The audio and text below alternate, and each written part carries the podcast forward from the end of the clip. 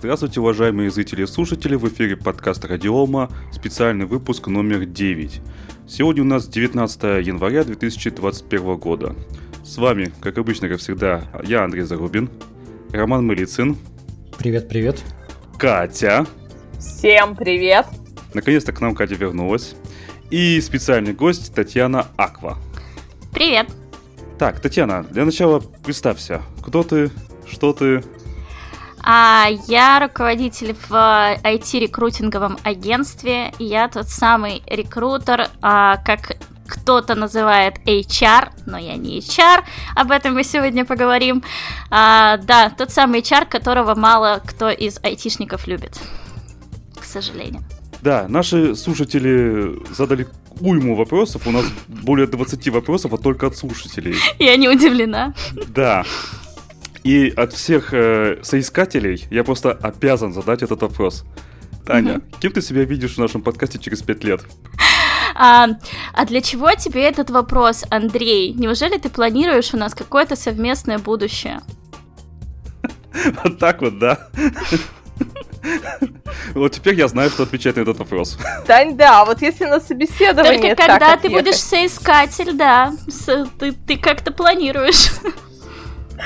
Вот. Тань, вообще, вот скажи, зачем на собеседовании нужен такой вопрос? Что этим подборщик, рекрутер хочет узнать о соискателе? Угу. А, слушай, ну на самом деле я удивлюсь, если а, кто-то вам в последние года два задавал этот вопрос, но на самом деле это же такой ходячий мем, скажем так. Да. Его уже не задают. А, это такой пережиток зарождения HR, вот когда все начинали там по книжкам, я не знаю, Ивановой, Владимирской изучать, как нанимать а, сотрудников в компанию, тогда, и вот тогда, в тех реалиях, этими вопросами а, пытались выявить ваши насколько ваши планы соответствуют э, планам и ожиданиям компании. Э, насколько вам по пути, если ты через 5 лет хочешь жить на Бали, или если ты через 5 лет хочешь управлять IT-отделом в 30 человек, а в компании таких планов по расширению нет, ну, скорее всего, вам об этом точно стоит поговорить. А, сейчас, ну, во-первых, э, мир настолько динамичен, что если у вас сотрудник отработал два года, э, все это время писал, э, был хорошим программистом и решил уйти, да он уже вам окупился, скорее всего. Здорово, в добрый путь. Поэтому заморачиваются такими вопросами скорее либо старая школа, которые, ну, не меняют, не актуализируют свои методы подбора, а либо те, кто не понимают, зачем этот вопрос, а, им это на самом деле не нужно, они не знают другие проективные вопросы, чтобы этого, чтобы проявить нужную на самом деле конечную цель, и просто делают это по привычке. Понятно, спасибо большое. Теперь будем знать, но и твой совет про долгосрочные отношения, твой ответ, возможно, тоже кто-то возьмет себе на заметку. Да, ну и, соответственно, очень часто слышим, что задают какие-то совершенно необычные провокационные вопросы, либо в которые... например. Да, в Гугле там, почему крышки люков круглые? Вот насколько вот, имеет смысл вот, задавание таких вот вопросов, которые ну, не имеют очевидного ответа на собеседовании?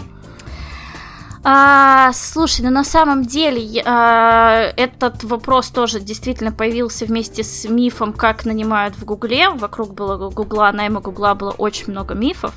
А, возможно, когда-то так и было, но на самом деле сейчас Google а, сам отрицает, что когда-то пользовался такой практикой, вот с этими крышками люков. Ну, это такая притча, опять же.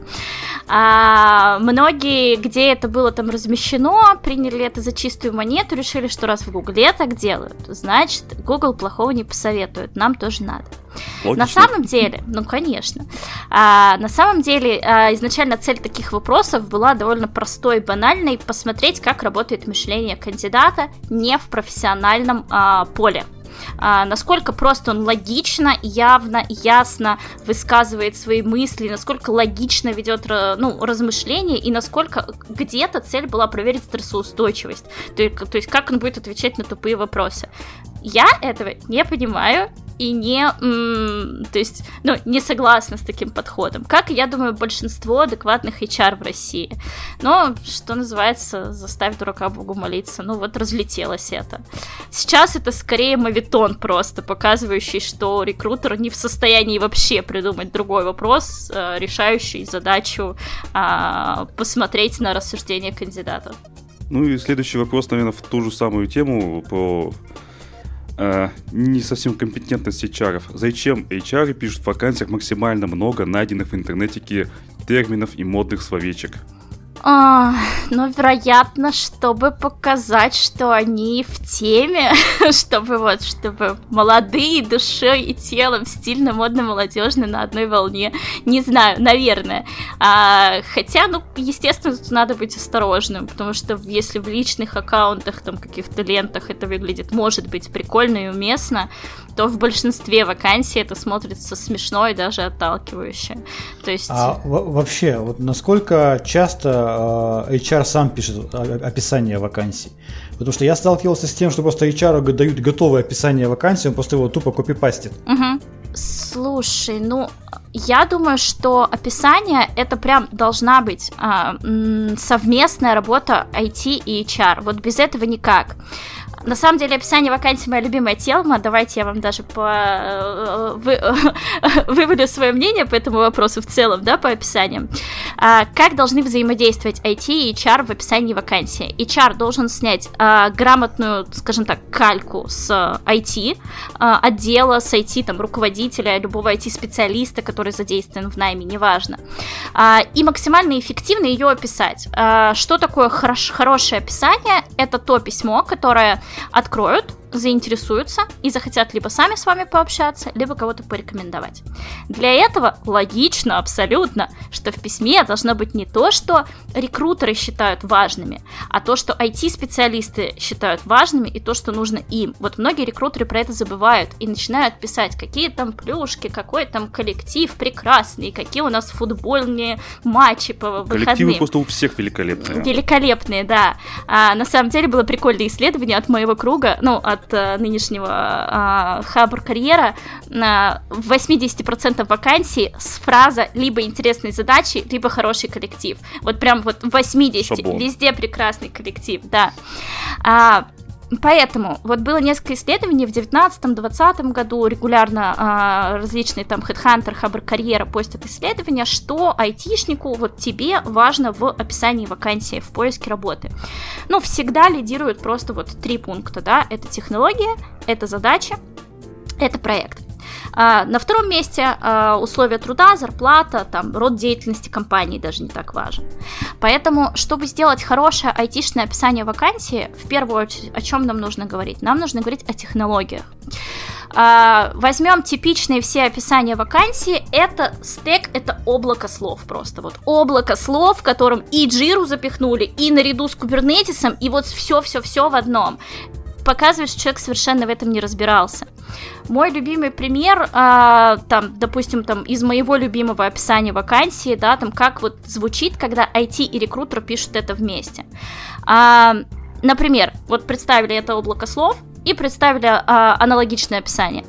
Обучаем математические модели. Практически каждый день переучиваем модель, которая обучается на терабайтах данных. Проводим деплой несколько раз в день. Любим эффективность, облачные решения, CI-CD, Kubernetes.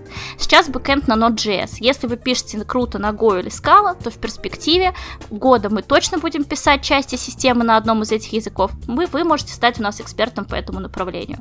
Как думаете, на какую вакансию вообще захочется откликнуться? Вот где вот эта вот э, куча непонятных слов или где вот нормально тебе человеческим языком IT-руководитель это описал.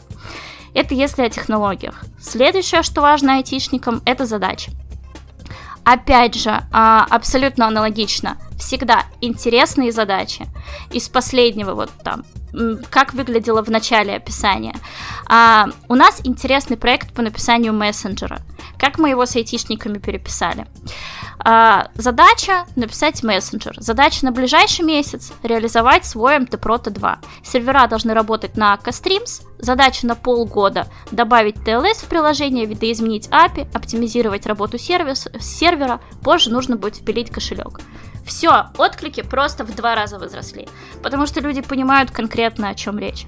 Может такое описание рекрутер написать сам? Да никогда в жизни. Ну, то есть это совместная работа, которая обязательно нужна. Угу.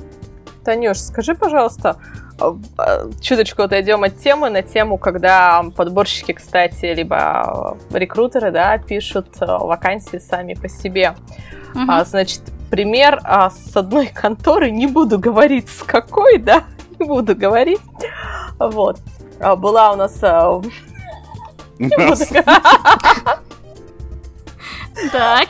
Так. Катя. А, вакансия пишет, мне, короче, да, пишут коллеги, говорят, слушайте, исправьте, у нас на сайте следующая была вакансия написана. Требуется знание не MATLAB, как вот а, пакета программ, да, а видать, э, грамотные подборщики решили MATLAB исправить на MathLab. Ну, то есть как на математическое, что-то, не знаю, математическая лаборатория или что-то еще, чем вызвали просто кучу смеху у всех, кто смотрел эту вакансию.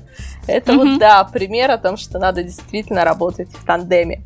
Да, Танюш, обязательно. На полшага назад. Давай вообще, зачем нужен HR, зачем нужен, в частности, ну, ты на позиции рекрутера, да, то есть ты угу. занимаешься рекрутингом, зачем вообще нужен рекрутер? Ну, зачем нужен HR, это вообще прям широкий вопрос, на него прям, да. ну, легче всего ответить. Это управление людьми, это он осуществляет огромное количество функций, найм, адаптация, мотивация, корпоративная культура, там куча документооборота по сотрудникам и так далее. То есть все, это все, что связано с работой работой человека в конкретной компании контролирует и управляет этим HR. Поэтому здесь, я думаю, все согласятся, что без этого руководители бы сходили с ума просто, сами этим всем занимаясь.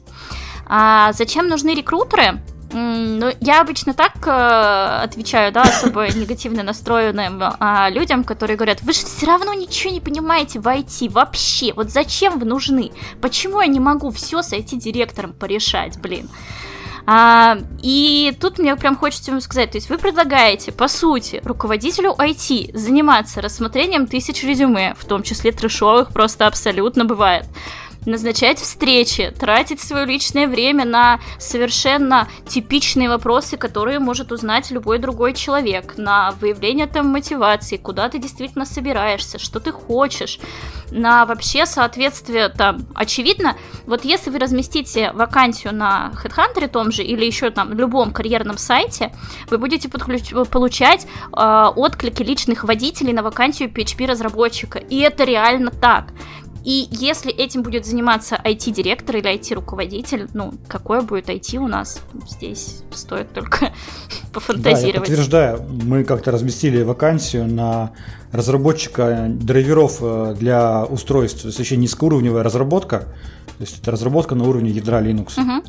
А, да, и отзывы были такие, что, вы знаете, я вообще-то как бы сделал несколько сайтов в своей жизни, но хочу себя попробовать в разработке драйверов на уровне ядра. Ну, умею только PHP, да?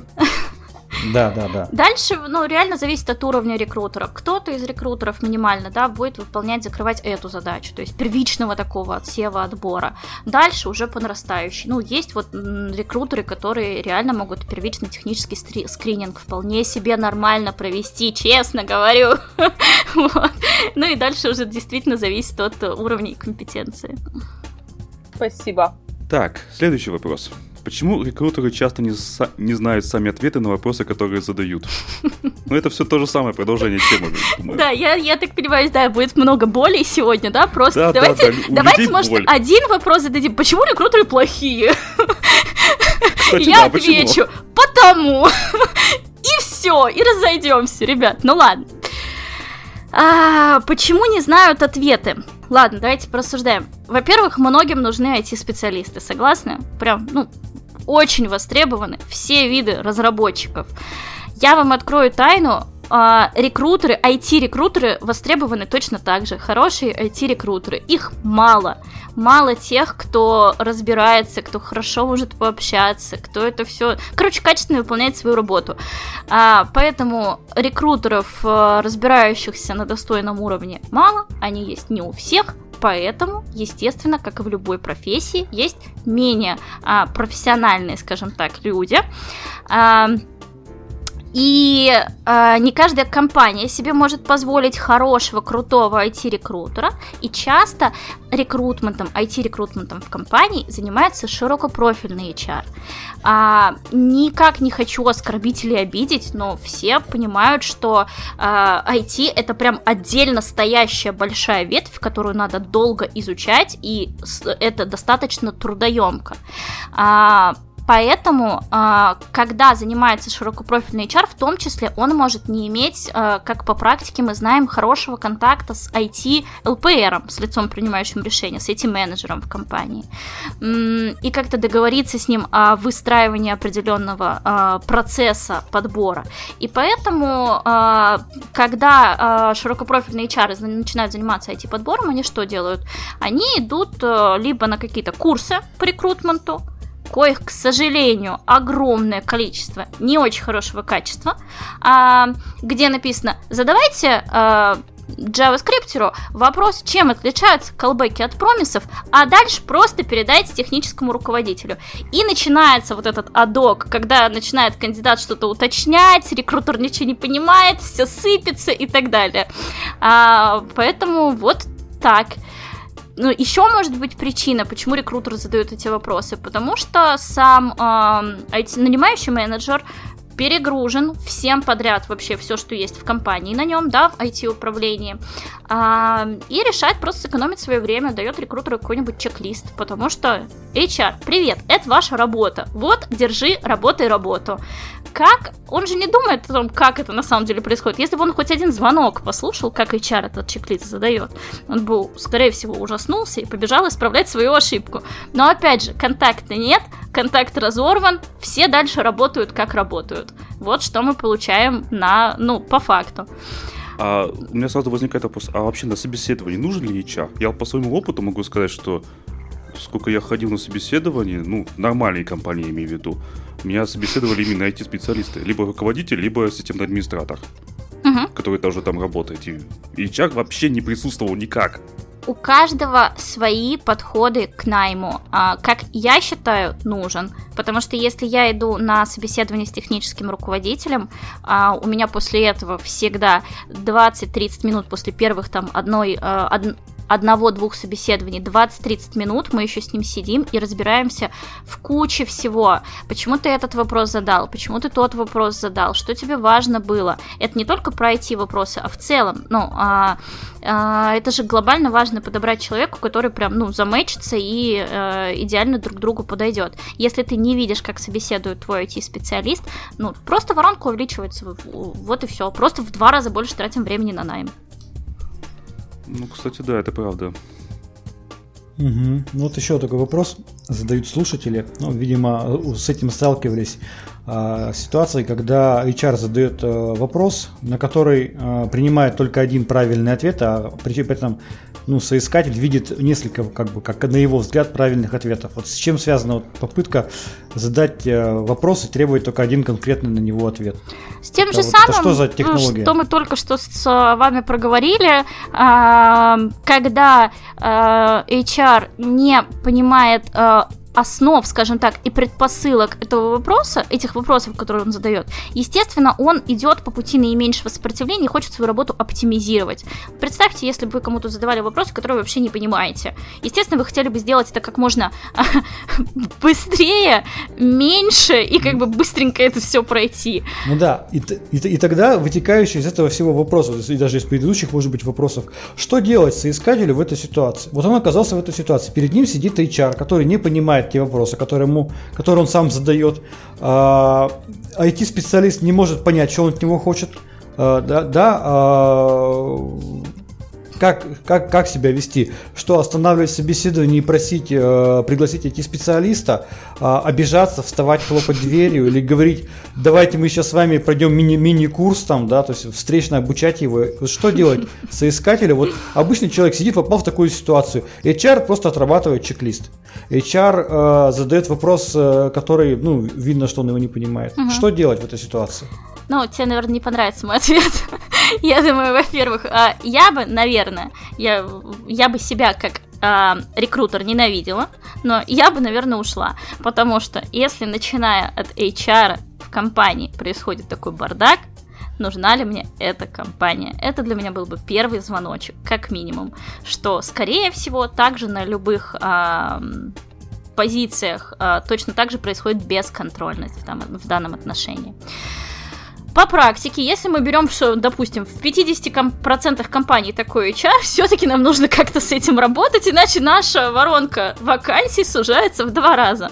Что делали на моем опыте, да, эти специалисты, когда я видела прям, как это происходит? А, действительно, иногда прямо задавали прямой вопрос. А, вам это зачем? Если вас попросил э, руководитель задать эти вопросы, ну окей, ну потратьте вы просто 10 минут, пройдите вы этот формальный момент, надиктуйте ей, господи, ответы, она их запишет и со спокойной душой пойдет к своему руководителю. Вы пройдете этот этап, забудете его как страшный сон и дальше будете наслаждаться жизнью.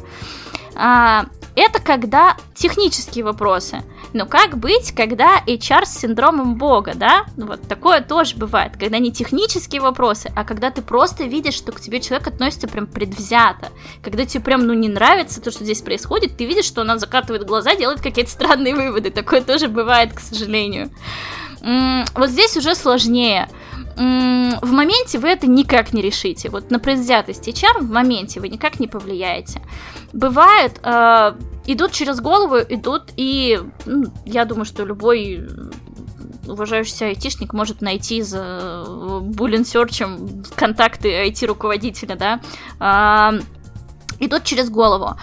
Опять же, чем это заканчивается? Скорее, опять только плохим. А, либо, кстати, вот иногда же HR предвзяты, и это только ощущение, то есть вам показалось, что HR дает вам какой-то неадекватный, натянутый отказ, да? И первая же мысль, ой, какой плохой HR, пойду я напрямую к IT-руководителю. А оказывается, там еще выше просто звоночки, еще хуже. HR сказали, блин, мне, извините, вот 40-летних не показывайте, все, отклоняем и до свидания, я не буду с ними работать. И Чар знает, что его засудят нафиг, или, ну, вообще захейтят. И он начинает выдумывать какие-то, он не может прямо это сказать, но его поставили в такие рамки. И поэтому, если вы в данном случае пойдете через голову HR, опять же, ну, вы просто выйдете на того человека, кто законодатель, скажем, этих э, местных законов, простите за тавтологию. А, если HR действительно предвзят, скорее всего, если вы перейдете через голову и все-таки пойдете на работу в эту компанию, не понимаю зачем, вы получите волну постоянного, э, ну, хейта и, э, скажем так, влияния в негативном смысле на вас, если это действительно предвзятый HR, неадекватный человек, как и во всех профессиях такое бывает, это же не только HR, везде такое бывает. Но нам, мы как-то с этим все живем. Как-то так. Понятно. Танюш, слушай, скажи, пожалуйста, вот так вот ходит какой-нибудь там айтишник каждые два года по собеседованиям и меняет работу. Что вообще является понятием частая смена работы и как именно в этой сфере на это реагируют компании? Практически большинство компаний действительно очень плохо реагируют на частую смену работы. Это не миф, это действительно так. А, частые это, наверное, меньше года несколько раз подряд, то есть более двух раз. Вот для меня, и не только для меня, и для руководителей, с которыми я работаю чаще всего, это красная тряпка. А, есть исключения, если это компании какие-то букмекерские, какое-то еще что-то подобное, да, когда человек может прийти, подумать, что, ну, нормально, предложение сделали нормально, и внутри ему не понравится действительно эта сфера, окей, а, там, допустимо может быть. А, если меньше года ты отработал на одном месте, или там в крайнем случае на двух, а до этого 3-4 года опыта, Это тоже предмет для разговора, это нормально, это идем обсуждаем, что не понравилось.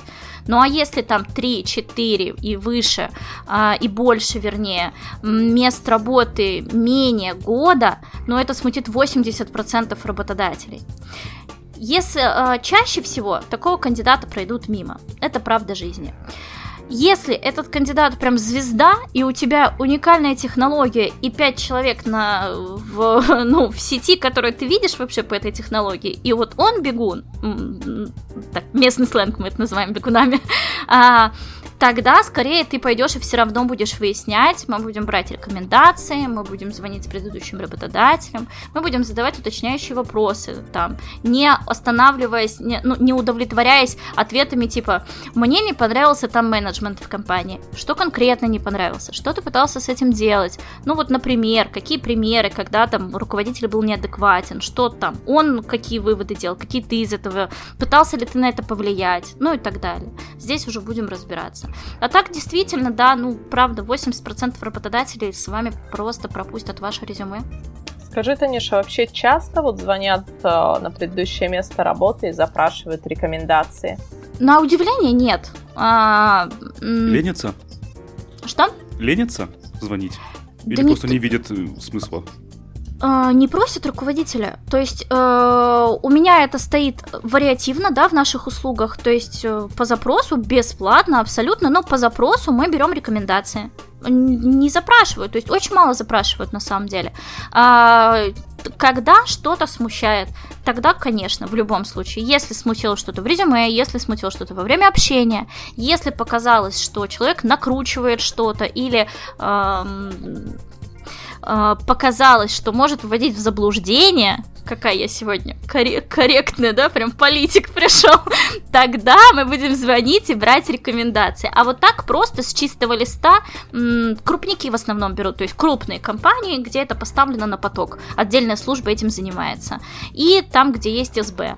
А если это просто стартап, просто обычная средняя компания, такая практика не распространена.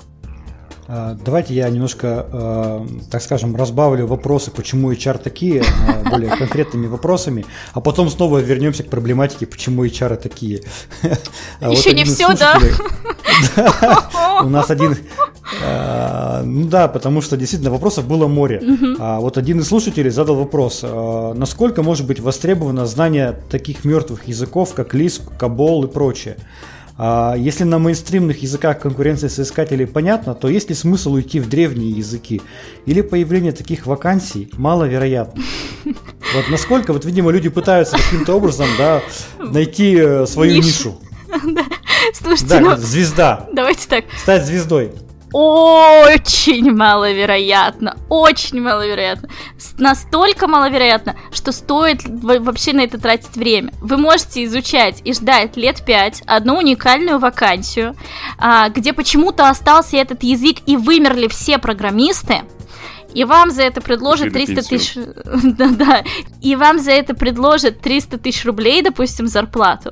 А можете эти 5 лет развиваться до синьора в востребованном языке и иметь 10 предложений по 300 тысяч рублей за это же время. И вы выберете интересный для вас проект. Я считаю, что это абсолютно бессмысленно. Ну, я могу дополнительно ответить. Я просто сталкивался с подобными ситуациями.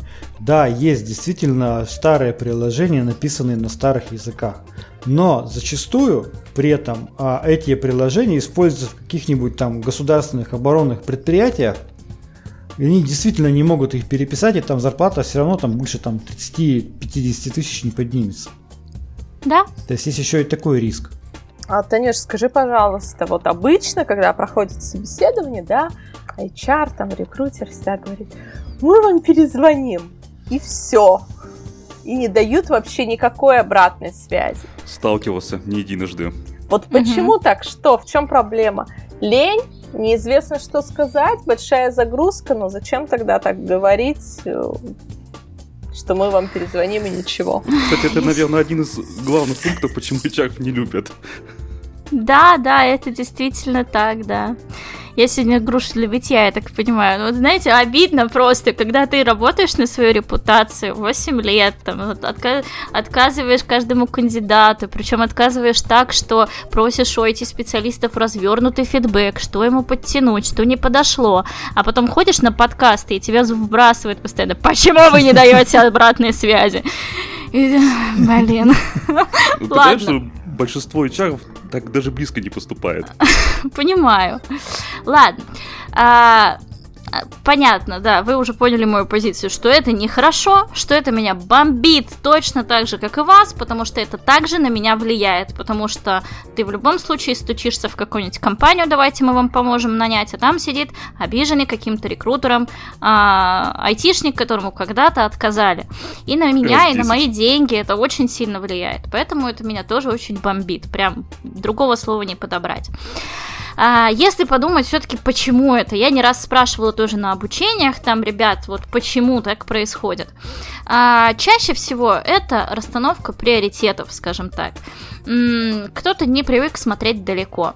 Вероятность того, что отсутствие фидбэка конкретно этому кандидату, которому тебе сейчас нужно отказать и потратить на это время, что именно отсутствие этого фидбэка выльется в негативный отзыв, не так высока, потому что кандидаты это все равно просто проглатывают и обижаются, и все, и не идут куда-то что-то писать.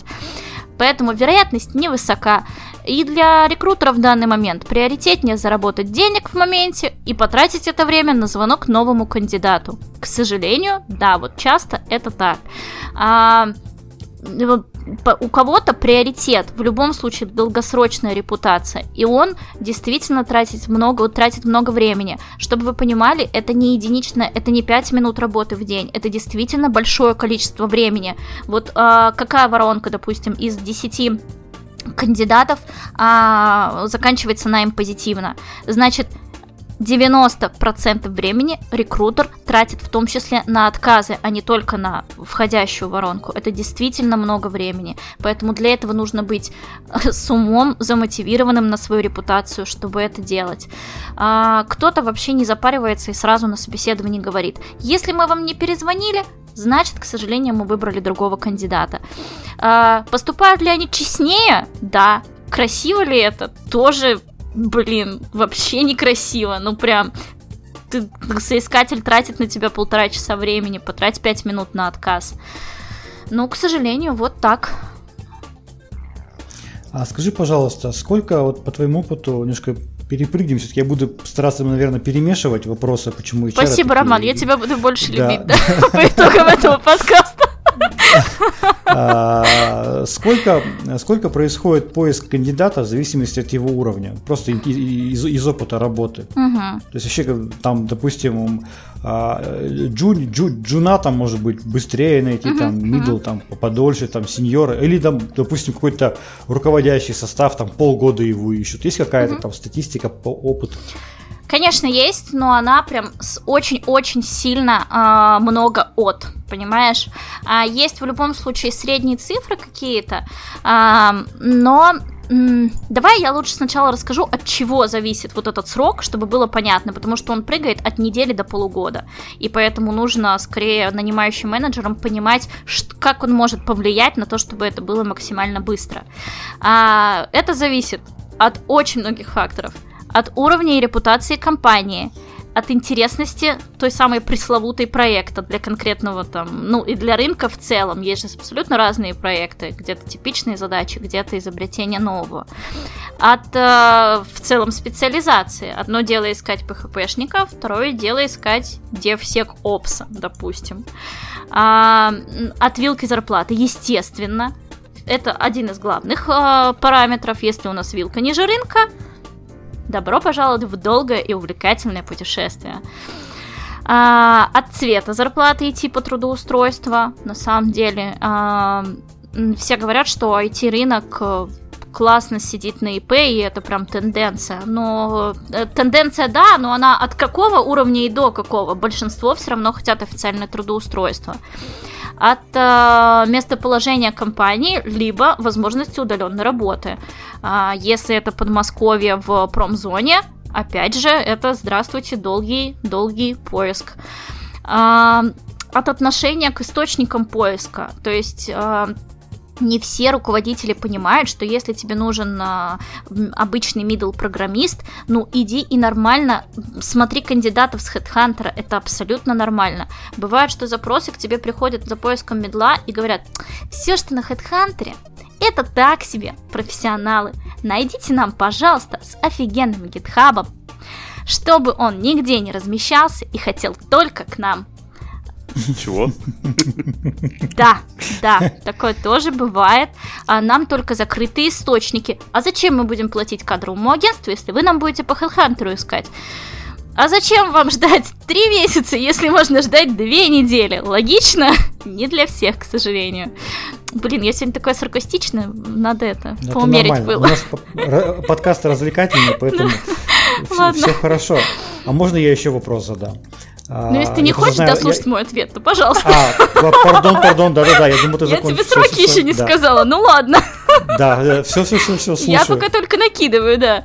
А, от тестового задания очень сильно зависит срок. Вот у меня вчера вышла а, статья на VC, мы чуть-чуть не вошли в недельный топ VC, а, вообще огромное количество комментариев, а, тоже споры разработчиков про тестовые задания. Я в статье разворачивала, а, зачем вообще нужны тестовые задания и чем их заменить, и как, что это вообще за практика и как она портит жизнь а, рынку. Тоже, если интересно, можете почитать.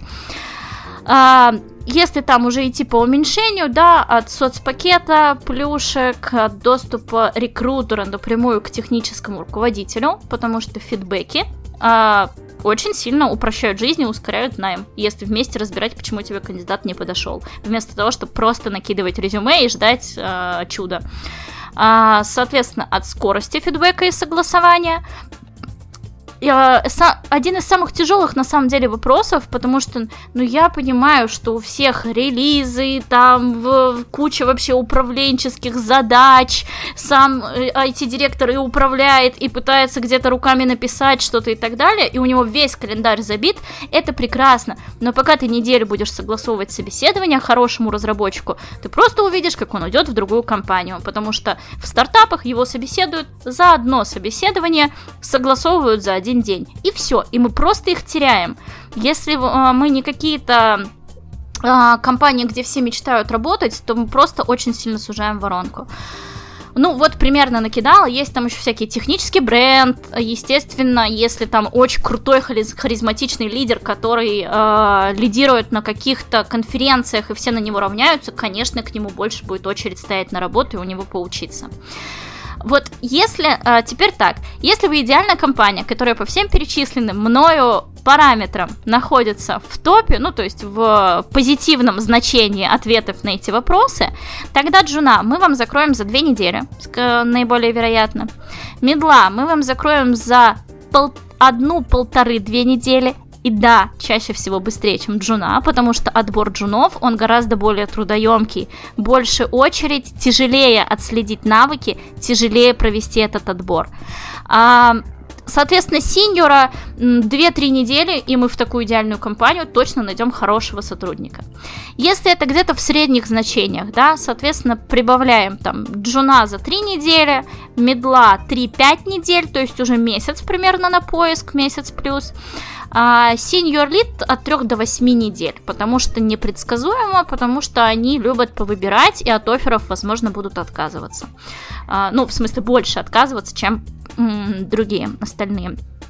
А, ну, и если вообще все плохо, это вообще непредсказуемо, это можно полгода искать обычного э, разработчика, если есть какие-то прям, ну, бзик какой-то или какая-то вот такая нашлепочка, которая одна вообще все усложняет и все затягивается. Такое тоже бывает. Офигеть. Да.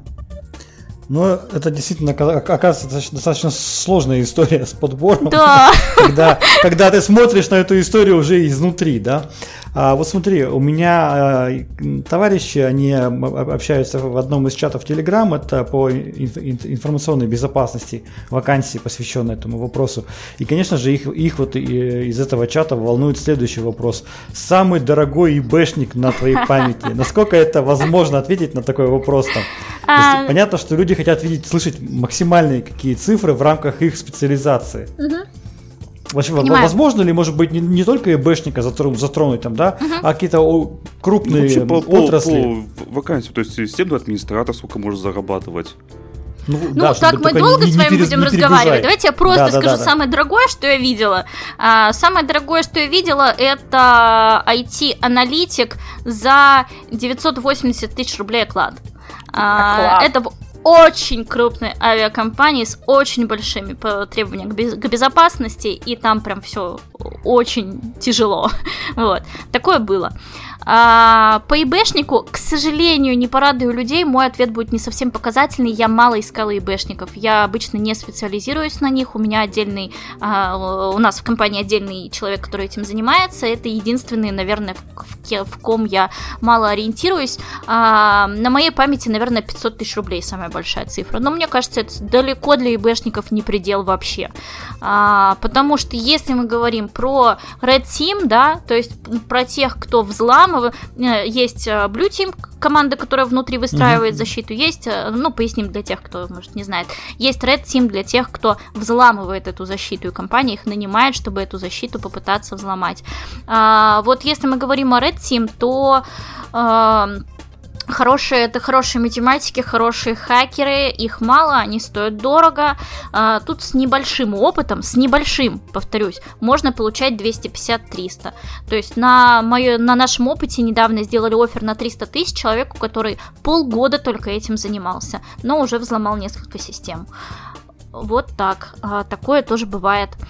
А, также свежее направление, ну, относительно свежее направление, это обсеки, а, application Security. А, это люди, которые выстраивают внутри компании разработку, то есть э, взаимодействуют с разработчиками, с девопсами, с тестерами, чтобы разработка была максимально безопасна, то есть именно с процессами работают, да. Тоже очень дорогие ребята, то есть 300-400 тысяч это просто разработчик с двумя вот годами опыта, скажем так, который вот недавно начал заниматься обсеком. А, вот примерно так. DevSecOps дорогие, да, DevOps Security. А, может быть, есть там вообще, я думаю, есть точно баснословные цифры, тоже около миллиона, но это в каких-то совсем узких направлениях, вот там я уже некомпетентна. А вот все-таки по системным администраторам-то сколько зарабатывать? Это мой личный интерес. Так, ну сейчас давай вспомню. Ну, самый дорогой сисадмин да не порадую, наверное, больше 300 я не устраивала. Не а, Поэтому, Андрей, знаешь, э, полгода повзламывай что-нибудь и сразу... Да, да, действительно, что это я? Уже как план готов фактически. Осталось совсем чуть-чуть, да. Еще вопрос есть. Есть ли пред, предвзятое отношение к возрасту соискателя? Именно предвзятое, да? Да. Ну, есть, да. А, на рынке в целом, да, к сожалению, есть.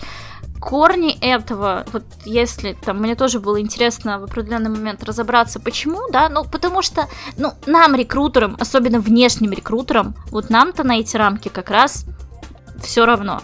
То есть я точно так же забочусь, когда ко мне приходит э, 50-летний разработчик, который, ну, подходит по всем скиллам в эту компанию, ну, вот прям все, устраивай, получай деньги. А, к сожалению, отказ. Здесь мы тоже, к сожалению, ограничены. Почему? Чаще всего это две причины. А, первое, это, не знаю, миф, не миф, здесь не берусь, это каждому делать свой вывод, что люди в возрасте, они уже собаку съели на определенных технологиях, у них есть определенные установки по поводу этого, и они реже меняют э, стек, меняют не стек даже, а э, новые инструменты реже используют, а компании часто за этим гонятся, да, а, за современными технологиями, за современным стеком, вот всегда надо все на волне, чтобы потом было легче искать программистов, потому что они постоянно хотят пробовать чего-нибудь новенького, вот, и поэтому а, вот ну, поэтому вот так выставляют эту возрастную рамку. Ну, то есть хотят больше находить программистов, и поэтому отказывают программистам. К сожалению, да, вот такой дедлог, да. А, второе, вторая причина – это молодые тимлиды. Очень, сейчас возраст управленцев очень сильно понизился, правда. Тимлиды в 25, в 26 уже становятся люди тимлидами. А, они честно говорят, я не смогу здраво управлять 50-летним, я не смогу жестко с ним поговорить в случае чего, а, я не чувствую в этом в себе силы. Поэтому мне проще, когда там либо чуть-чуть старше, что вот этого незаметно в общении, либо младше меня. А, ситуация спорная на самом деле. У меня нет однозначного мнения по этому вопросу. Потому что прав ли он по отношению к возрастному кандидату? Нет, конечно, нет.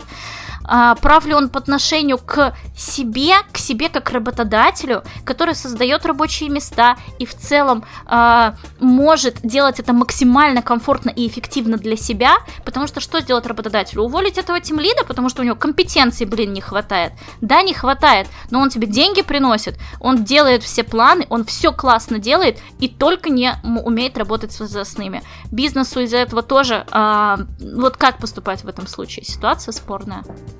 Ну, то есть есть две причины, по большому счету, ну, получается. Ну, есть крупных, оби- да. объективная причина, есть объективная причина, потому что э, человек возрастной может а, отказаться изучать новые технологии, а есть причина субъективная, да, это когда просто коллектив или руководитель не знает, как работать с этим. Да, когда управленцы младше, да. Танюша, продолжая тему предвзятости, есть ли какой-то сексизм при приеме на работу там? Либо предвзятость к девочкам? А, слушай, вот сексизма на самом деле гораздо меньше, хотя, смотря что называть сексизмом, потому что наоборот, все такие пошли в сторону девушки, прекрасные программисты, у них быстрее как-то работает мозг, у них многозадачность, ну вот так реально говорят э, руководители, что у них многозадачность больше, они в целом, ну, эмоциональный интеллект больше, и они вот так вот все успевают еще всем что-то там построить в отделе, вот, э, все там э, развернуть, поэтому на самом деле часто говорят, идеально, если девушка будет идеально, но это на самом деле тоже сексизм по большому счету. Говорить, я хочу девочек себе нанять, это тоже сексизм. Поэтому сексизма, да, много. Нанимают и любят ли нанимать девушек, да. Я когда работала в разработке CRM-систем, у нас было три программиста, все были девушки, и всех звали Лена. При этом, когда к нам обращались клиенты по каким-то вопросам, мы спрашивали, у девушек были веселые фамилии, мы спрашивали вам Лену Г, Б, либо Х. Было весело. А я думал, ее назвали Лена 1, Лена 2, Лена 3. Нет, вот. Кстати, вот по именам на самом деле мистика, прикол, но на самом деле у меня большинство рекрутеров, самых эффективных рекрутеров было либо Лена, либо Юля. Вот прям уже хоть автопоиск составляй и ищи по этим именам. Вот все мои звезды рекрутмента были либо Лена, либо Юля. Очень вопрос, который меня волнует на самом деле, а, не как даже соискателя, а как зачастую работодателя, а, представителя работодателя. А, очень часто кандидаты просят указать вакансию с указанием вилки заработной платы. Угу. Да. А при этом зачастую работодатели по вполне, мне кажется, понятным причинам отказываются говорить эту вилку. Угу. А, вот вопрос задают наши слушатели. Какой смысл в вакансиях без указания вилки? Есть ли понимание, что это отсеивает значительную и наиболее, наиболее стоящую часть кандидата? Угу. Вообще, насколько это разумно? Угу. Давать вилку или, наоборот, не давать? Угу. А, а, а что это я вот как на допросе? Ром, вот э, давай, я тебе да. тоже вопрос задам. Ты работодатель, и ты говоришь по абсолютно понятным причинам. Вот мне интересно, какие для тебя причины не указать вилку понятные? А, зачастую работодатель просто не хочет озвучить общий уровень зарплат uh-huh. в компании. Uh-huh. А, зачастую идут э, диалоги, то есть каждый кандидат, э, ну, какой-то, как на рынке, получает ту зарплату, которую, на, о которой он смог договориться. Uh-huh. Да, поэтому я думаю, что зачастую как раз-таки не, а, не заявляют вилку, вот именно поэтому. Угу. Причем это же это не только как относится к IT. Я вообще, вообще из мира юридического сюда пришел в IT. А, и мы очень часто там набирали юристов. И мы никогда не указывали вилку. Uh-huh. То есть это не относится к, IT. То есть работодателям это проще, это удобнее. Это раз. А во-вторых, э, да, конечно, есть желание сэкономить. Uh-huh. Безусловно. Как у кандидата ты... есть желание получить. Да, да, да, да, да, да, да. А знаешь, э, конечно. куда, как разбиваются твои доводы дальше? А в том, что э, ужасная фраза, которая всех раздражает, но это правда, и это правда жизни. IT – это рынок кандидата. Ты можешь быть сколько угодно прав и смотреть, как лучшие программисты уходят в другие компании. К сожалению, это так. Ты назвал два самых популя... две самых популярных причины, почему не указывают вилки. И а, чаще всего а, вся ненависть кандидатов идет на рекрутеров по этому поводу. И, уважаемые кандидаты, пожалуйста, вот, отличный способ контакта, услышьте. А, это зачастую спускается от компании нанимателя. Мы бы с радостью указывали вам вилки, но, но очень много компаний делать это запрещают. А дальше крутись как хочешь. Лови хейт вот этот весь, первый собирай да. с рынка, не допуская уже этих людей там наверх, да, а потом тебя вот ходят и проклинают. А, пытаемся ли мы объяснить работодателям, что надо указывать, и что действительно значительную часть кандидатов мы теряем. Пытаемся. А, действительно, воронка очень сильно различается, поверь, когда мы указываем вилку, когда не указываем. А, вот про вторую твою причину, которую ты указал, э, что кандидат увидит вилку и назовет от себя самую высокую ее границу, вот это, вот с этим я не согласна. Это правда миф, можешь поверить, не поверить. Mm-hmm. Мне, как человеку с, восьми, с восьмью годами опыта в рекрутинге, а, и точно так же мне э, со мной согласны, мы часто говорим об этом с HR, большинство внутренних HR со мной согласны и подтверждают. А, рынок вырос, а, вырос в смысле просто взрослости, да, а, люди не дураки, они прекрасно, не кандидат, не нанимающий менеджер, который вот типа такой, кандидат 200. Он такой, плачу, пойдем. Нет, все прекрасно умеют собеседовать друг друга. М-м, таких случаев единицы, когда кандидаты завышают вилку. Это вскрывается в два счета на техническом собеседовании. И техническое собеседование расставляет все точки над «и». И даже круто, когда ты такую единицу, может быть, получил, и сразу на месте получил маячок, что человек сильно завысил себе деньги, или просто человек завысил себе деньги. А, хорошо, что ты это увидел на начальном этапе сотрудничества, и потом это желание наживы у кандидата не аукнулось к тебе через год работы. А, скажем так, издержки от вероятности таких случаев, когда кандидат завысил себе вилку, гораздо ниже, чем издержки от отсутствия зарплатной вилки в вакансии, потому что это триггерит огромное количество кандидатов, и они просто отказываются рассматривать твою вакансию или просто проходят мимо. Они не злые, они просто проходят мимо и идут к тем вакансиям, где они видят 150, 270. Окей, я знаю, что я как мидл за 150 сюда подойду, но это, понимаешь, а, рынок IT по деньгам настолько дикий, есть вакансии мидла за 150, есть вакансии мидла за 300. Ну, правда, у меня вот есть одна компания, я не буду ее произносить вслух, которая перебивает всех моих кандидатов. Просто жуть. Они собирают всех джаваскриптеров с рынка. С рынка а, ну, я и... знаю, что это за компания. Будем говорить? Ну ладно, потом спишемся. Нет, мы не будем это говорить, да, но а, я потом спишемся. Да, и э, естественно, кандидаты зная, что это дикий рынок по цене, хотят видеть заранее, а не общаться возвращаемся к вопросу HR, которые тратят время кандидата, не общаться с HR, который час твоего времени отнимет, а потом окажется, что 100, 100, что 200 тебе дать не готовы. Но это просто экономия времени. Вот со второй причиной сложнее. Действительно были такие случаи, что компания крупная, допустим, фот установить, история не гибкая, далеко не гибкая. И текущие работники работают на а, одном фоте. Когда компания сталкивается с тем, что не может нанять, им приходится повысить вход, вход для новых сотрудников. И если рекрутер где-нибудь напишет в чате, все, дальше это увидит текущий сотрудник, начинает ругаться с руководителем какого черта.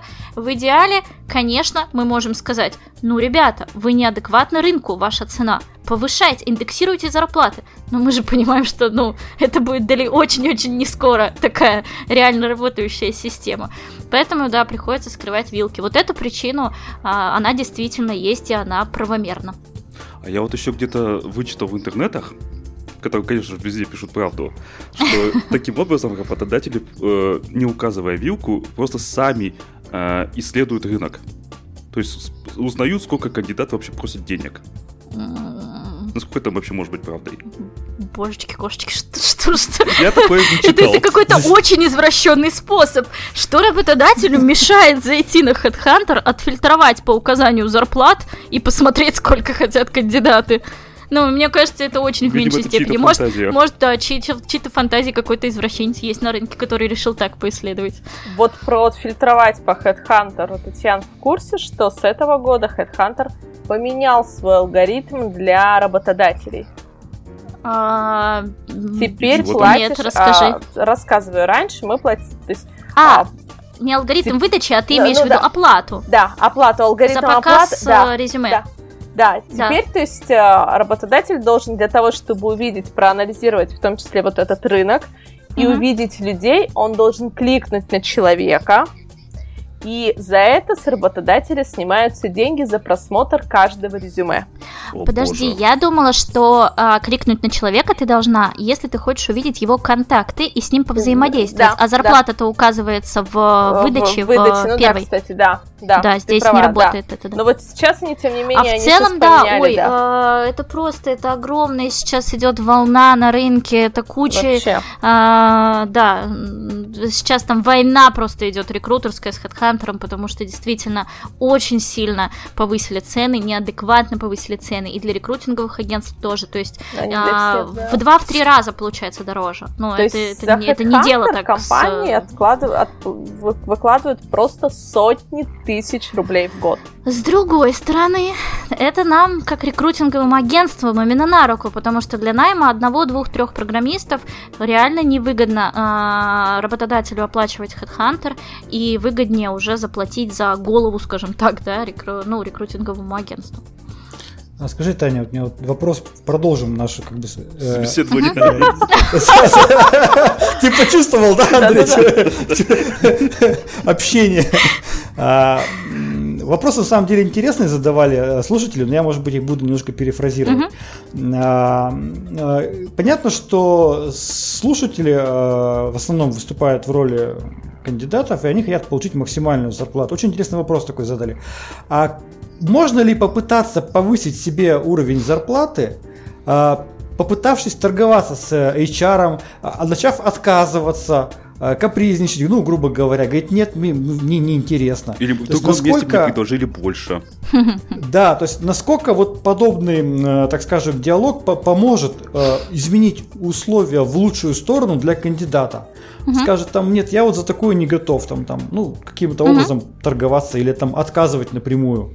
Есть ли шанс это что увеличить? А, здесь Америки не открою, зависит от уровня кандидата. А, если это кандидат, который сильно не а, блещет какими-то особенностями, которые вот он внесет в себе уникальные. Ну, то есть я развею миф, да, что любому а, кандидату на рынке можно начать торговаться. Ну, скорее нет. Если это довольно типичная позиция, типовая, скажем так, то, конечно, работодателю проще начать смотреть дальше. Другое дело, если, во-первых, какая-то редкая позиция, кандидат уровня senior плюс, которого ну, тяжело искать, либо кандидат очень сошелся с работодателем на собеседовании, то есть там прям такой матч произошел, что они там чуть ли не пиво уже вместе пить пошли. И прям мы понимаем, что руководитель очень его хочет. А, то иногда зарплаты повышают после запроса, что я хочу больше. А, если, опять же, а, это имеет какую-то экономическую выгоду под собой, а, если работодатель понимает, что в целом рынок приходил и на большую стоимость. Изначально кандидат был довольно в рынке. Прям, ну, такой пришел адекватный, там, за э, вообще не сильно дорогую стоимость. И потом он понял, как бы это, ему сделали много офферов. Это очень типичная ситуация на рынке, когда выходит с одной стоимостью, а оферы накручивают и накручивают. Ну, наверное, прям совсем не ну кто откажется от э, денег, если только прям это с каким-то плохим чем-то связано, может еще можно отказаться от денег. А когда в целом э, вакансии примерно одного уровня при прочих равных, почему мне не пойти там, где выше денег? И тогда уже да, скорее работодатель, который дал меньше, он возможно изменит свое решение, сделав свой офер конкурентным. Но опять же, это нужно быть очень адекватным человеком, это нужно делать корректно, потому что это тонкий момент переговоров по деньгам, когда и работодатель часто встает в позу и говорит нет, до свидания. Даже если сейчас уже ко мне пойдет за 170, нет, не буду, потому что неприятно это все было. Вот, поэтому это тонкий лед, если по ну, нему ходить. То есть, наверное, можно сделать вывод, что это, скорее всего, исключение, чем да, правило. Да, скорее так. Слушай, у меня вот вопрос, ну, личный сейчас вот родился, э, как соискателя. А, значит, конец собеседования, и, допустим, руководители компании, уже последнее собеседование, руководитель компании спрашивает, какую зарплату хотите? Угу. И вот тут вот начинается, они, а что а сказать? Что ответить? Какую Есть хочешь? какие-то общие советы для соискателей? Нет. Говори, какую зарплату ты хочешь. Ну, ну то есть ну, норма рынка. Же больше, но боишься ну, стоишь ли ты большую. столько? Ты же можешь понять, сколько ты стоил в другой компании, твой труд, сколько им обходился, и насколько ты повысил свой скилл после того, как тебе заплатили эту цену. А, насколько ты больше профита принесешь этой компании. Ну, в целом есть какие-то, да, адекватные рамки там а, в среднем по рынку при переходе с места работы на другое повышают а, сразу просто при переходе зарплату процентов на 15-20. Вот это, скажем, такая норма по наблюдениям, да. А, если это гораздо выше, ты хочешь повысить на 50% себе зарплату, ну, значит, ты должен а, понимать, что, во-первых, ты должен будешь дольше искать гораздо, а во-вторых, ты должен принести какой-то компании прям максимальную пользу, то есть какой-то твой скилл должен им так заходить, что они будут готовы за это платить. Ну, допустим, работал, ты работал в той же сфере и знаешь уникальные какие-то и присущие именно этой сфере а, специфику. А, тогда, да, возможно, тебе захотят перекупить. Ну, у меня нет другого ответа на этот вопрос. Все в рамках адекватности. Да, слушайте, у меня вот вопрос. Давайте вернемся к проблеме э, хедхантера. Давайте поговорим о проблеме хедхантера. Но с другой стороны, а, тоже вопрос от наших слушателей. Насколько в России актуален LinkedIn, учитывая его блокировку? То есть, насколько имеет смысл людям, а, так скажем, развивать свою учетку в LinkedIn? Блокировка LinkedIn в России практически не повлияла на а, состояние IT-рекрутмента. Ну, серьезно, ну любой программист знает про VPN, любой IT-рекрутер знает про VPN. А, в каких объемах мы искали через линк, в таких и ищем, ничуть не упало. А, может быть, кто-то не умеет пользоваться а, VPN или его пугают такие государственные ограничения, но скорее мы таких и раньше не а, хантили активно через линк, они, наверное, как-то и раньше скрывались, не знаю. Поэтому поэтому 100% не повлияло. Стоит развивать свой профиль а, в зависимости от вашего уровня. Универсальный совет, если вы начинающий middle, заполните свой профиль, напишите все, что вы знаете, напишите все свои позитивные качества и так далее. Если вы senior, достаточно написать, что вы а, senior, Node.js developer и ждать. То есть все-таки актуально вести свой профиль в LinkedIn? Конечно, конечно. Таня вообще... Ну, правда, было... я в день рассылаю по 50 э, приглашений на линке. Ну, в смысле, приглашений на работу угу. конкретным людям. Очень актуально. А я Круто. думал, что как бы всем пофигу на LinkedIn. Я тоже так думал, что там еще никто не пользуется. Нет. Ничего себе. Вот это Далеко нет. Да. Тань, скажи, пожалуйста. Ну, потому что... Давай. Кать, можно да, просто да, закончу да, про LinkedIn? Да. Дело в том, что э, ну вот э, я общался с, с ребятами, мы, многие очень не любят LinkedIn, потому что он очень сильно спамит. И сами кандидаты говорят, что мы тебе, да, рекрутерский спам, да, там ищут. Не-не-не-не-не-не, а. не, не рекрутерский спам, а, а сам LinkedIn тебе постоянно какие-то сообщения высылает, там, ты зашел на чью-то страницу, на, твою страницу кто-то зашел, там, там начинают какие-то приглашения присылаться. А, ну, бы, ребята, вы, вы, программисты, в конце концов, ну, вы можете уведомлениями пользоваться, отключите нафиг все уведомления, отключите, заблокируйте а, новостные эти эти каналы, заблокируйте уведомления от LinkedIn и просто заходите раз в неделю в две а, на 5 минут проверить, нет ли там сообщения от конкретных людей. Вот и все. Угу, угу. Тань, скажи, а вы вообще другие социальные сети мониторите при подборе? Конечно. Что вы там ищете? И какие сети? Вконтакте, Какие, да? Ну ладно, знаменитая история с Тиндером, но это скорее очень-очень-очень сильное исключение из правил. Так, так, так, мы хотим знать эту историю, давай. Ну, была там статья, там, по-моему, три года назад девочка, рекрутер, или два года назад написала про то, что как я ханчу на Тиндере. И просто человека так э, так унизили в сети, и пришлось просто уйти в туман на определенное время, потому что ее а, имя знал, ну, каждый второй программист просто. И, естественно, ржал над этим и всячески это показывал, свое фи по этому поводу. Вот, поэтому м- ищем мы везде, кроме вот прям совсем личных, да, пространств, прям совсем личных, типа Тиндера и, и э, знакомств каких-то. А, другое дело, где какие моральные рамки, куда можно написать, да. Если я увидела какой-то профиль, где нет фамилии, имени, нет номера, а, ну, в линке, да, например, но там максимально подходящие мне технологии, я пойду и буду в Гугле, Булин Серчем искать по этому логину, а, который я вижу в линке, допустим, есть ли где-то в других социальных сетях человек с этим логином, искать какие-то пересечения, потому что он мне нужен. Дальше вопрос, куда я напишу. В Инстаграм, э, в Директ не напишу. В Контакт скорее тоже не напишу. Контакт считается более личной соцсетью. Если в Фейсбуке, обязательно напишу. Фейсбук это, ну, профессиональное скорее пространство. А, в, в линке напишу. Чаще всего постараюсь найти Telegram логин или Skype логин и логин и э, напишу в мессенджер. Вот так.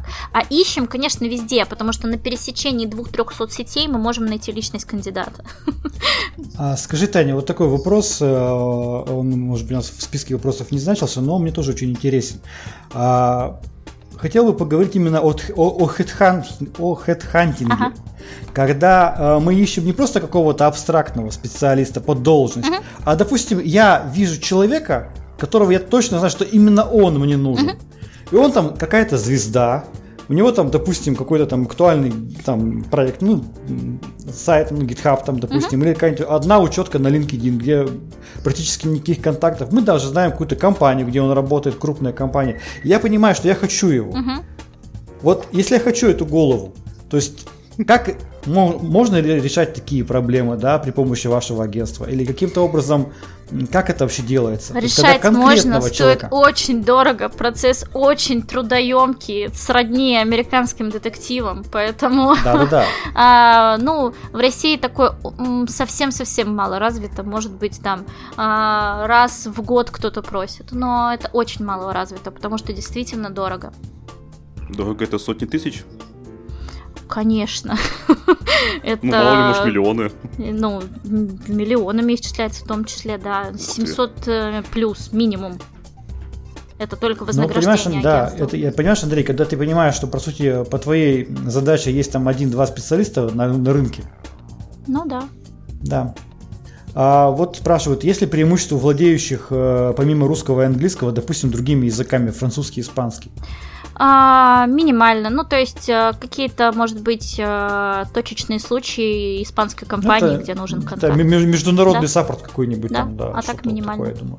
Э, вопрос, который задаю, задавали, но мы на него на самом деле уже ответили. Не боятся ли HR-специалисты, что их деятельность можно роботизировать? Я как раз понимаю, что вопрос связан с тем, что вот как раз вот те HR, которые действуют по шаблонам, да, по ним очевидно понятно, что вот возникает такой вопрос. А те HR, которые действуют, так скажем, как креативно, там, да, понятно, что их деятельность никак роботизировать не, не получится. Именно так, да. А, ресерчеров, отбор резюме, предложение вакансий по каким-то параметрам, а, да, роботизируется, и я буду очень рада, что это снимется с нас, и нам это будет в помощь. А какие-то, э, даже начиная от э, собеседования, там, не самые тривиальные позиции, и заканчивая действительно сложными там борьбой за оферы и так далее, это не заменишь.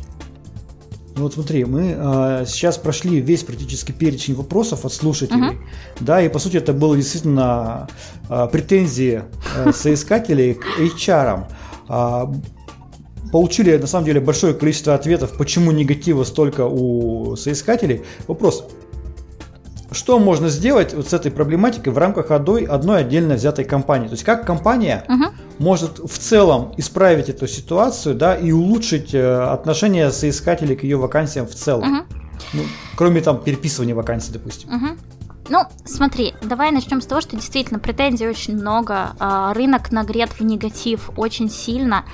И м- здесь давай я сначала скажу, что Ребята, новички и не самые добросовестные, не самые профессиональные работники есть в каждой профессии. Неужели вы не видели недобросовестных программистов, которые готовятся к собеседованиям, которые завышают себе сильно цены, которые там ведут себя некорректно? Ну, много же тоже м, таких случаев.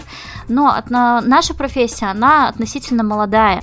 В ней нет однозначных правил и протоколов, которые каждый использует свой, каждая компания использует свой метод метод. И невозможно идти и научиться, точно зная, что вот именно здесь учат хорошему HR, да.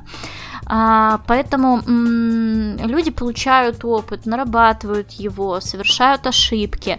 А, здесь, мне кажется, еще и влияют немножко другое. Сейчас меня, конечно, тоже полетят помидоры, но Сфера IT, она сложная, с высоким порогом входа.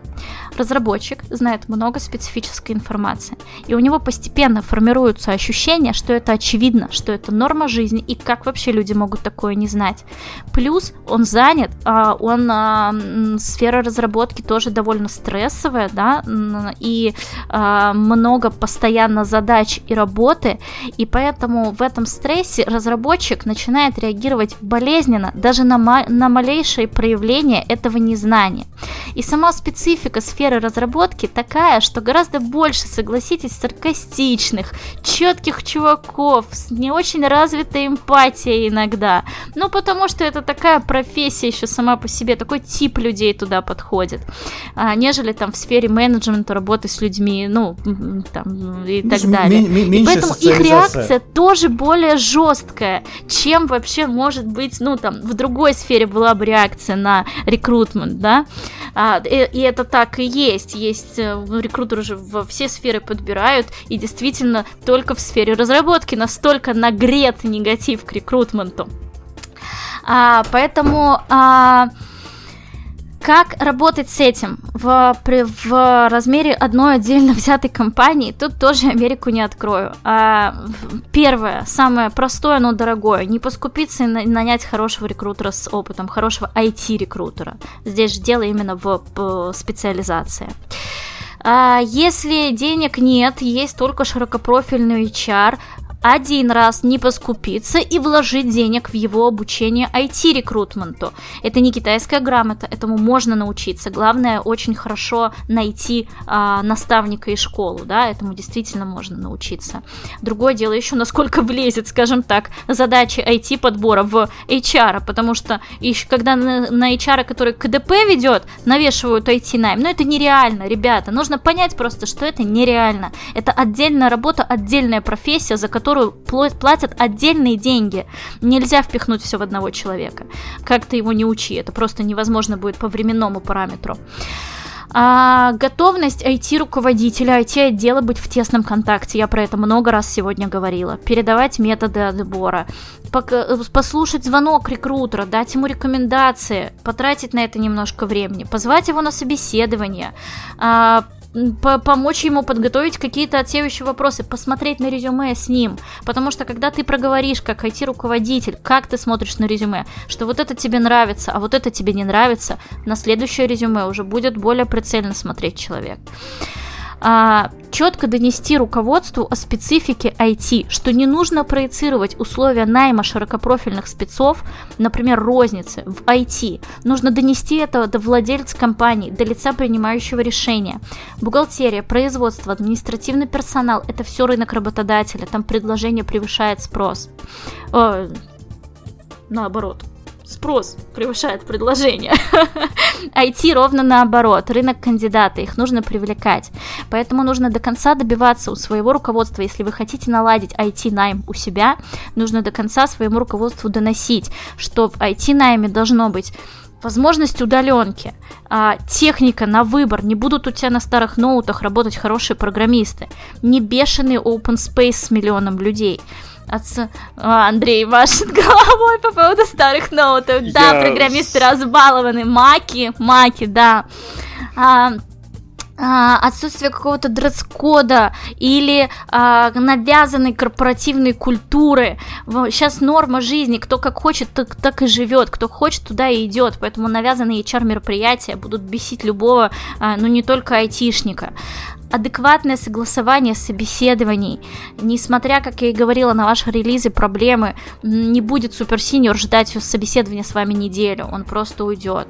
И готовность собеседовать людей в нерабочее время, сфера найма, сфера найма, она такая. Я понимаю, что у вас есть свои рабочие часы, но и у любого кандидата они есть, если он еще не уволился. И если вы хотите, то нужно в этом отношении подстраиваться под человека, который все-таки работает еще и ищет работу. Никто не увольняется впустую впустую. Это очень малый процент людей. Поэтому вот так, хотя бы вот на это все обратить внимание в своей компании. Я просто сталкивался с тем, э, вот реальный случай. На прошлой работе у меня уволилась помощница, младший системный администратор. Мы полгода искали нового сотрудника. Э, приходили, много приходило народу, э, компетентность которых вызывала очень большие сомнения, в результате полгода мы никого не могли найти. Угу. И, а ты говоришь, это рынок соискателя. А у нас наоборот было. Причем а, кейс, взять... который я не могу обсудить, я не могу его подтвердить. Если бы я видела, кто у вас собеседует, как у вас собеседует, как отбирает, где ищет, как поток отсеивает, я зачем понимаю, вам приводили нюансов. не тех. Ну да, поэтому здесь нюансов очень много. Ну там, скорее всего, было дело все-таки в зарплате. Маловато было.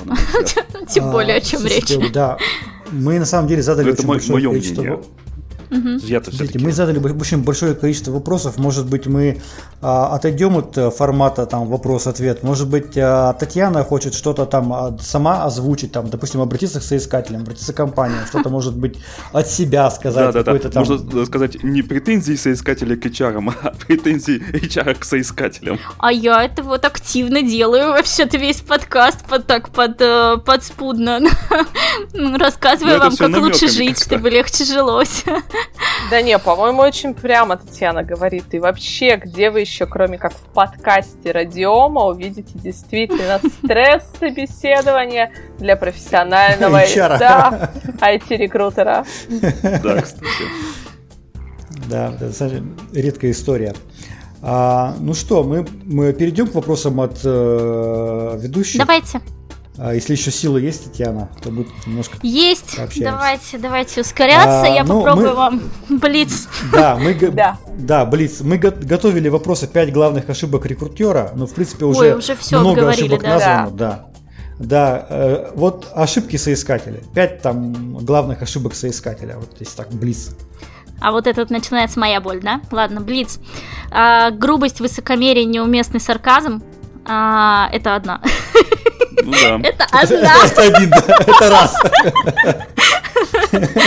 А, пренебрежительное отношение ко встречам. Через рекрутера уже проще отказать, чем напрямую идти директору. Но, блин, вы знаете, что мы в любом случае идти директору передаем, что вы прям откровенно некрасиво слились. Ну, не просто не отвечаете на наши звонки. Это некрасиво.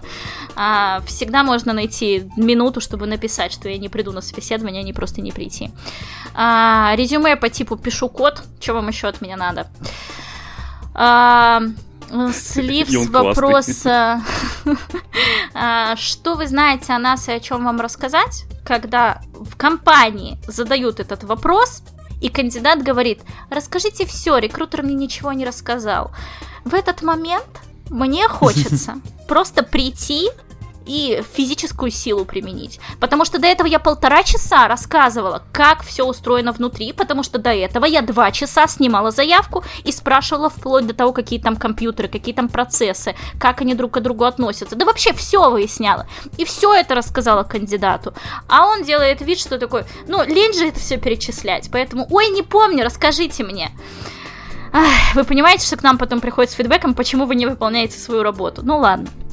А, и последнее, это было только 4, да. Угу. А, позиция, что все, кроме hard skills, неважно. Какая вам разница? Вот у меня IT резюме, давайте меня IT специалисту. Нет, весь рынок движется к софтам. А, у меня есть реально заказчики, которые говорят, Неважно, на чем он пишет бэкэнд. Главное микросервисы, главное там Go, Python, нода, неважно. Мне нужно, чтобы он делал задачи под ключ, чтобы он умел э, декомпозировать, чтобы он адекватный был, чтобы он там заводил вообще, ну, как бы в нашей компании какую-то культуру и так далее. Такие тоже запросы бывают, и поэтому софты очень важны. Перестаньте всем говорить, что типа, вот, я пишу 5 лет, что вам еще надо от меня?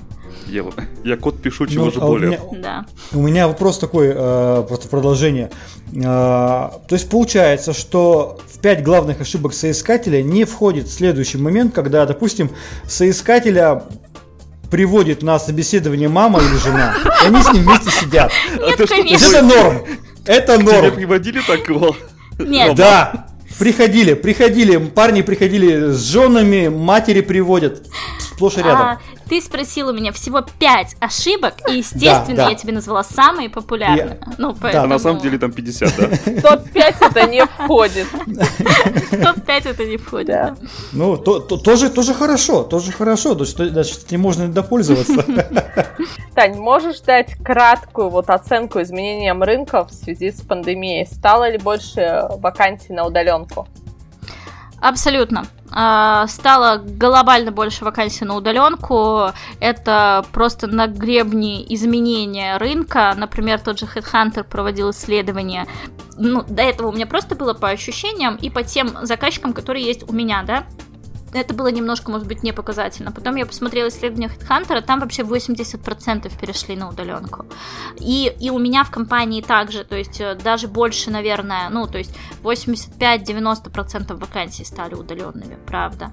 А, другое дело, что они стали удаленными пока некоторые на время пандемии, так процент будет меньше, которые полную удаленку ввели. Но нужно здесь э, прям понимать тем, кто ждет, э, кто не готов предоставлять своим сотрудникам, айтишникам удаленку удаленку в будущем и ждет, что закончится пандемия и все встанет на свои места, нет, у меня для вас плохая новость. Это изменение сохранится навсегда. Этот процент рынка уже сильно увеличился, и он останется, или вы всегда будете конкурировать с теми, кто готов позволить работать из любой точки мира. Поэтому вам будет, к сожалению, тяжело. И об этом лучше задуматься сейчас, потому что те компании, которые это понимают, они сейчас преодолеют все сложности с этим связаны, они обучат свой менеджмент, они выстроят все процессы, связанные с конфиденциальностью, с автоматизацией, с удаленными доступами. И когда вы поймете, что, ну, к сожалению, обратно никуда, я либо буду плестись в хвосте работодателей, ко мне лучшие не пойдут, потому что им нужна свобода от места, а вы только начнете это проживать. Поэтому вот я советую сильно об этом задуматься. Я не говорю, кстати, это не а, агитация уйти из офисов и сесть всем на удаленку. Здесь вопрос вариативности, насколько возможно тем сотрудникам, которые хотят быть на удаленке. Вопрос только в, в этом. готовности. В готовности, да. У тебя может быть 80% останутся людей, которым нравится в офисе, но 20 ты должен позволить уйти так, как им комфортно работать. Потому что иначе, опять же, мы будем в хвосте. Спасибо. А, скажи, пожалуйста, насколько удается российским компаниям а, конкурировать на рынке труда с иностранными компаниями? На самом деле, вот э, там все вопросы, которые связаны э, с западными компаниями, с конкуренцией на нашем рынке, они, они почему-то часто есть. Я на них могу сразу на все ответить, они не так критичны. Э, естественно, есть довольно большой, ну, значительный, скажем так, отток в западные компании, но он не настолько прям глобальный, как все рисуют. Э, я бы не сказала, что большинству кандидатов важна западная компания, и он туда пойдет при первой возможности. Абсолютно нет. А, если есть релокация, это другой разговор. Безусловно, большая часть кандидатов, которые хотят переехать, они будут искать предложение с релокацией, и оно будет для них наиболее желаемым и конкурентным. А, а так, э, помните, что я перечисляла, что важно а, айтишникам? Это все-таки проект это все-таки задача, и если есть э, и довольно успешно российские компании иногда своими задачами, проектами и комфортными процессами э, конкурируют с иностранными, потому что это миф, что вот за рубежом все самое современное, да, но у них есть давно на это сотрудники, они нанимают местных под это. Те компании, которые готовы нанимать э, иностранцев, это тоже не всегда самые крутые вообще э, предложения мира сего. Поэтому довольно успешно конкурируют. А, просто вспомните все, что я перечислила выше. И если у вас все нормально с процессами, удаленки, нормальное ЗП, а, нормально там процессы согласования, то вы вполне сможете конкурировать с западными предложениями. Хорошие новости у меня тоже есть. Слушай, следующий вопрос был, вот я его прям писала.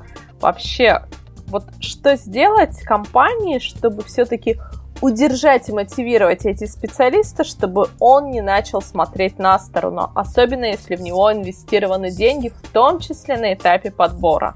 Не говоря уже дальше там об обучении, о технике, какую он хочет и так далее. Вот как, на твой взгляд, все равно профессиональный, что сделать, чтобы он не, не пошел на сторону? А, опять же, я десятый раз буду возвращаться к тому, что я уже сегодня говорила, что важно кандидатам а, обеспечить это, адекватную его Аймак, работу понятно. в вашей компании. А, да, ну, комфортную как в физическом, на физическом уровне, да, комфортное рабочее место и комфортный коллектив вокруг, что ли, я не знаю, а, до а, морального уровня, да, то есть а, управ... управленческая методология, по которой вы работаете. А, естественно, там любят э, больше а, гибкие методологии, плюс там не стоять с счетчиком, счетчиком рабочего времени и так далее. А, но самое главное, естественно, индексировать зарплату и смотреть на предложения конкурентов смотреть на рынок. Почему люди уходят? Потому что два года им платят одни и те же деньги, хотя они за два года могут стать совершенно другими профессионалами, и они уходят на другие деньги. А, плюс а, предлагать какие-то индивидуальные карты развития.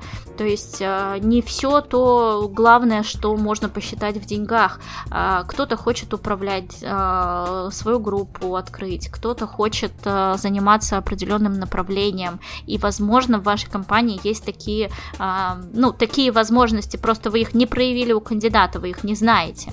Поэтому индивидуальные карты развития, вот э, индивидуальные планы развития, это просто must have. Ну, разговаривать раз в два месяца хотя бы разговаривать с человеком. Круто, спасибо. А, у меня практически нет вопросов. У нас больше да два вопроса.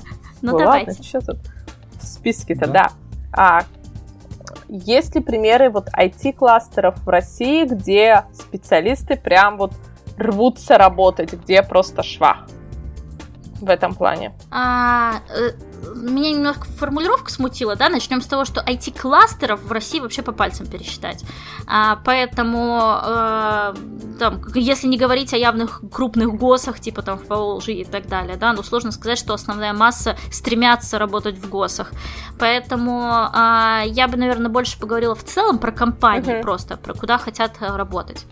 Если все равно из кластеров, да, сказать, то, ну, понятно, Сколково, оно в последнее время набирает обороты, они массово в этом году, в прошедшем, включили в себя очень хорошие перспективные стартапы и не только стартапы, а, на удивление, просто на безумное мое удивление, три моих клиента, которые давно не стартапы, которые на стадии давно самоокупаемости, у них очень хорошие прибыли, они э, существующие успешные компании, они вошли в Сколково. То есть это не только молодые там стартапы, которых там как-то покупают, да, а, поэтому э, Сколково, э, естественно, пугает своим месторасположением, не все хотят туда ехать, но компании, которые готовы работать удаленно, которые под Сколково, вообще классно заходят, много хороших там ребят есть. А, Иннополис то трудно мне что-то про него говорить, потому что, возможно, туда стремятся больше иногородние программисты, которые рассматривают это как возможность переехать куда-то все-таки в крупный, ближе к, к, к крупному городу. Там, скорее всего, потому что там хорошие возможности для релокации, условия для релокации, а, но среди москвичей, естественно, а, рвения туда сильного нет. А, при этом у них довольно классная инфраструктура для кластера, который возник в чистом поле. Поэтому тоже довольно, ну, респектом выразить можно. А, часто отказываются от наших офферов в пользу Озона, Авито, Ламоды, Баду, МТС и Альфа весь кластер. Альфа-лаборатория, альфа, там, ну вот все, что есть с приставкой альфа. Они хорошо и, ну, не только деньгами покупают, задачами, там, в Озоне тоже очень, прям в Озон стремятся многие работать. а, более специфичные, в которые кто-то прям очень хочет, а кто-то хейтит и никогда в жизни не пойдет. Прям рынок делится на от и до. Это Сбер, это Яндекс, это Mail, это ТКС. Причем все по разным причинам, да, Сбер, потому что кто-то считает бюрократией гасухой, кто-то говорит, нет, там все уже хорошо и так далее, все по-разному. А, плюс личность Грефа, она, естественно, вызывает много эмоций всегда. А, и ТКС по тем же причинам, только наоборот. Везде ходят слухи, что Тиньков э, очень Жестик. потребительски относится к IT специалистам и типа там обеды их считает, да, кто сколько на обед сходил. Но с другой стороны там хорошо платят и там очень прикольные задачи есть. Поэтому тоже рынок вот гуляет от так нет.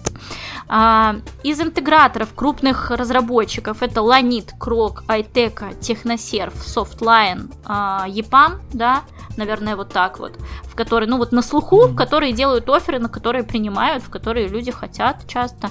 Но опять же, это речь, наверное, про 40% а, рынка. 60% рынка, примерно, я сейчас пальцем в небо, я по ощущениям, не хотят в интеграторы. Они хотят в стартапы, в гибкие молодые компании, в что-то новое, крутое делать. Не хотят делать проекты на заказ шарашить, да, как они говорят. Это я сейчас не в укор интеграторам, я уважаю их труд. А, 40% а, да, это люди, которые прям, ну, у них карьера вот так строится по интеграторам вот так всю жизнь. Поэтому да, вот туда они хотят идти. А, на коне медицинская сфера. А, во-первых, там много инноваций, самых современных, самых клевых. Во-вторых, это позволяет удовлетворить социальные потребности значимости. Когда ты говоришь, что я не просто работаю программистом, а я делаю там а, супер современный метод диагностики рака просто. И это уже тебя сильно-сильно преподносит даже просто в себе, в э, значимости в своей. Поэтому медицина на коне, а, медтех именно, а, Адалиск, Инсилика, Ормка, Атлас Биомед, те компании, куда хотят работать айтишники, где им нравится. А, наверное, вот так вот сходу все. У меня такой вопрос, может быть, наверное, уже под, под завершение. Uh-huh. Нас слушают не только на самом деле соискатели, нас слушают работодатели, нас слушают компании, а, начальники IT-отделов, мы с этим неоднократно сталкивались. А, скажи, пожалуйста, как найти вашу компанию? А, в смысле... А... В интернете. А, а! А, так это вот как раз вот ради чего, в общем-то, все, мы собрались здесь, в общем-то. Нет, мне так комфортно с вами болтать, да, как, я даже не думала. Как, а, как, как найти? Вбить в поисковую строку Аква Татьяна, это я лично, Аква как вода, вот, вот, вот, Аква, да, вот. А, это найти меня. Как найти компанию? Сейчас нас можно найти под названием Star Staff звездный персонал starstaff.ru. Но а, почему рекомендую искать Аква Татьяну? Потому что мы сейчас на стадии ребрендинга, и через два месяца мы будем называться по-другому. А, То есть это нормально будет, если будут писать напрямую тебе? Лучше напрямую мне, да. Потом уже будет большая довольно-таки э, пиар-компания, потому что нам нужно будет уведомить рынка, что мы называемся по-другому, потому что мы 14 лет на рынке. Э, это будет довольно большая задача. Поэтому в данный момент лучше искать по Татьяна Аква. Ну, я думаю, в шоу-нотах э, выпуска я приложу ссылочку на твой какой да, спасибо. какой скажешь. А, да. И какой именно. Андрей, не, не, я не все, не все активно веду а, Facebook, я каждый день-два пишу, я прям HR-блогер, можно сказать, а, и веду Facebook именно на профессиональную тему. А, у меня много советов работодателям, много советов соискателям, много советов HR. Я постоянно пишу свои лучшие практики, поэтому в целом можно подписаться на мой Facebook и быть в тренде HR. У меня сейчас во время подкаста родился уже под конец вопрос, наверное, внезапный. А есть ли в последние годы тенденция э, у работодателей э, запросов на именно Linux специалистов? Конечно, да. То есть рост есть? Да, рост есть, безусловно. И какой заметный рост или как? Насколько заметный? Слушай, ну сложно оценить. Э, мы админов ищем гораздо меньше. Так и программисты под Linux тоже. Просто я могу сказать, что больше, что стало встречаться чаще. В каких-то цифрах не назову. Могу посмотреть аналитику в своей базе данных и тебе лично потом отправить. А может, постом в Фейсбуке. Я Можно. прочитаю. Можно. Кстати, про Facebook. Там у Татьяны есть посты, где она собирала пять главных ошибок HR и пять главных ошибок кандидата. Да, на эти два вопроса я боялась э, быть предвзятой, поэтому собирала мнение всех. У нас остался последний вопрос, я предлагаю его задать все-таки. А, как руководителю действовать, когда сотрудник предъявляет офер, ну, видимо, чужой офер, и Мгм. надеется на контр-офер? Мгм. А, смотри, а, здесь специфика то- того, что я все-таки рекрутер, я не училась на HR, я не внутренний HR-специалист, я не училась на мотивацию, а, не работала на удержание, я увожу из компаний, увожу я из компаний, наоборот. Поэтому а, по этой теме я могу сказать одно, именно свое личное мнение как управленца.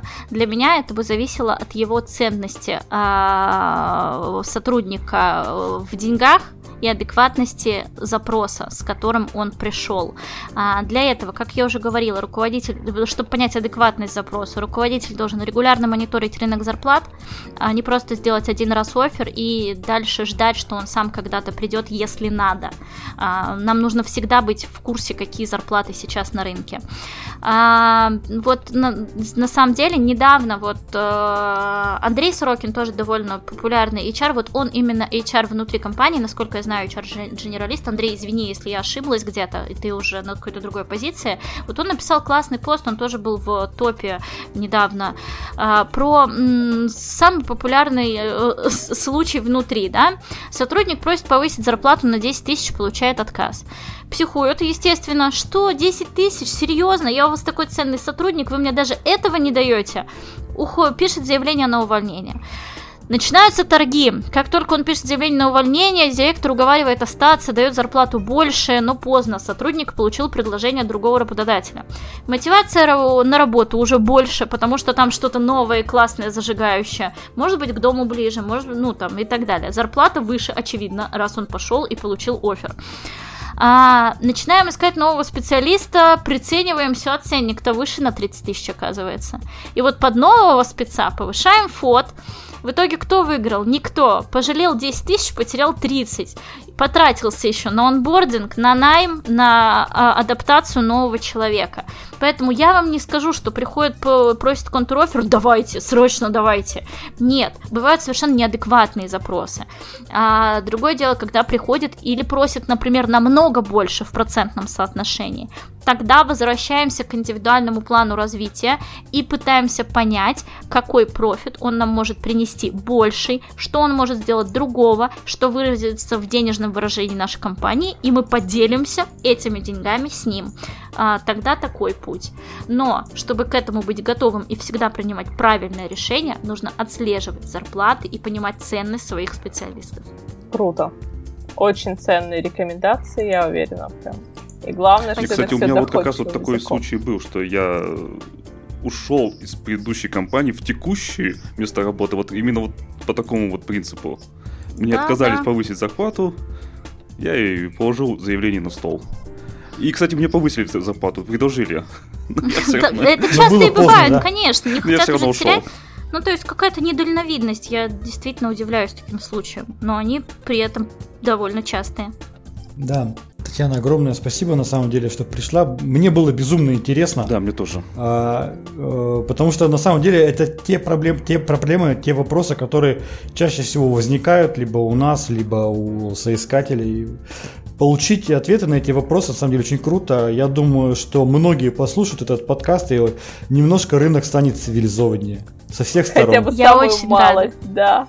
Я очень рада, ребята, с вами было очень классно. На самом деле, это мой первый подкаст. Я никогда не говорила, просто я обычно пишу, либо выступаю с коротким каким-то выступлением на конференции, но так, чтобы я два часа говорила а, без остановки, это в первый раз, при этом мне это прошло абсолютно комфортно, мне было с вами приятно, и вот, спасибо. И тебе спасибо. Спасибо. Спасибо большое. Все, всем пока. С вами был подкаст Радиома, специальный выпуск номер 9 от 19 января 2021 года.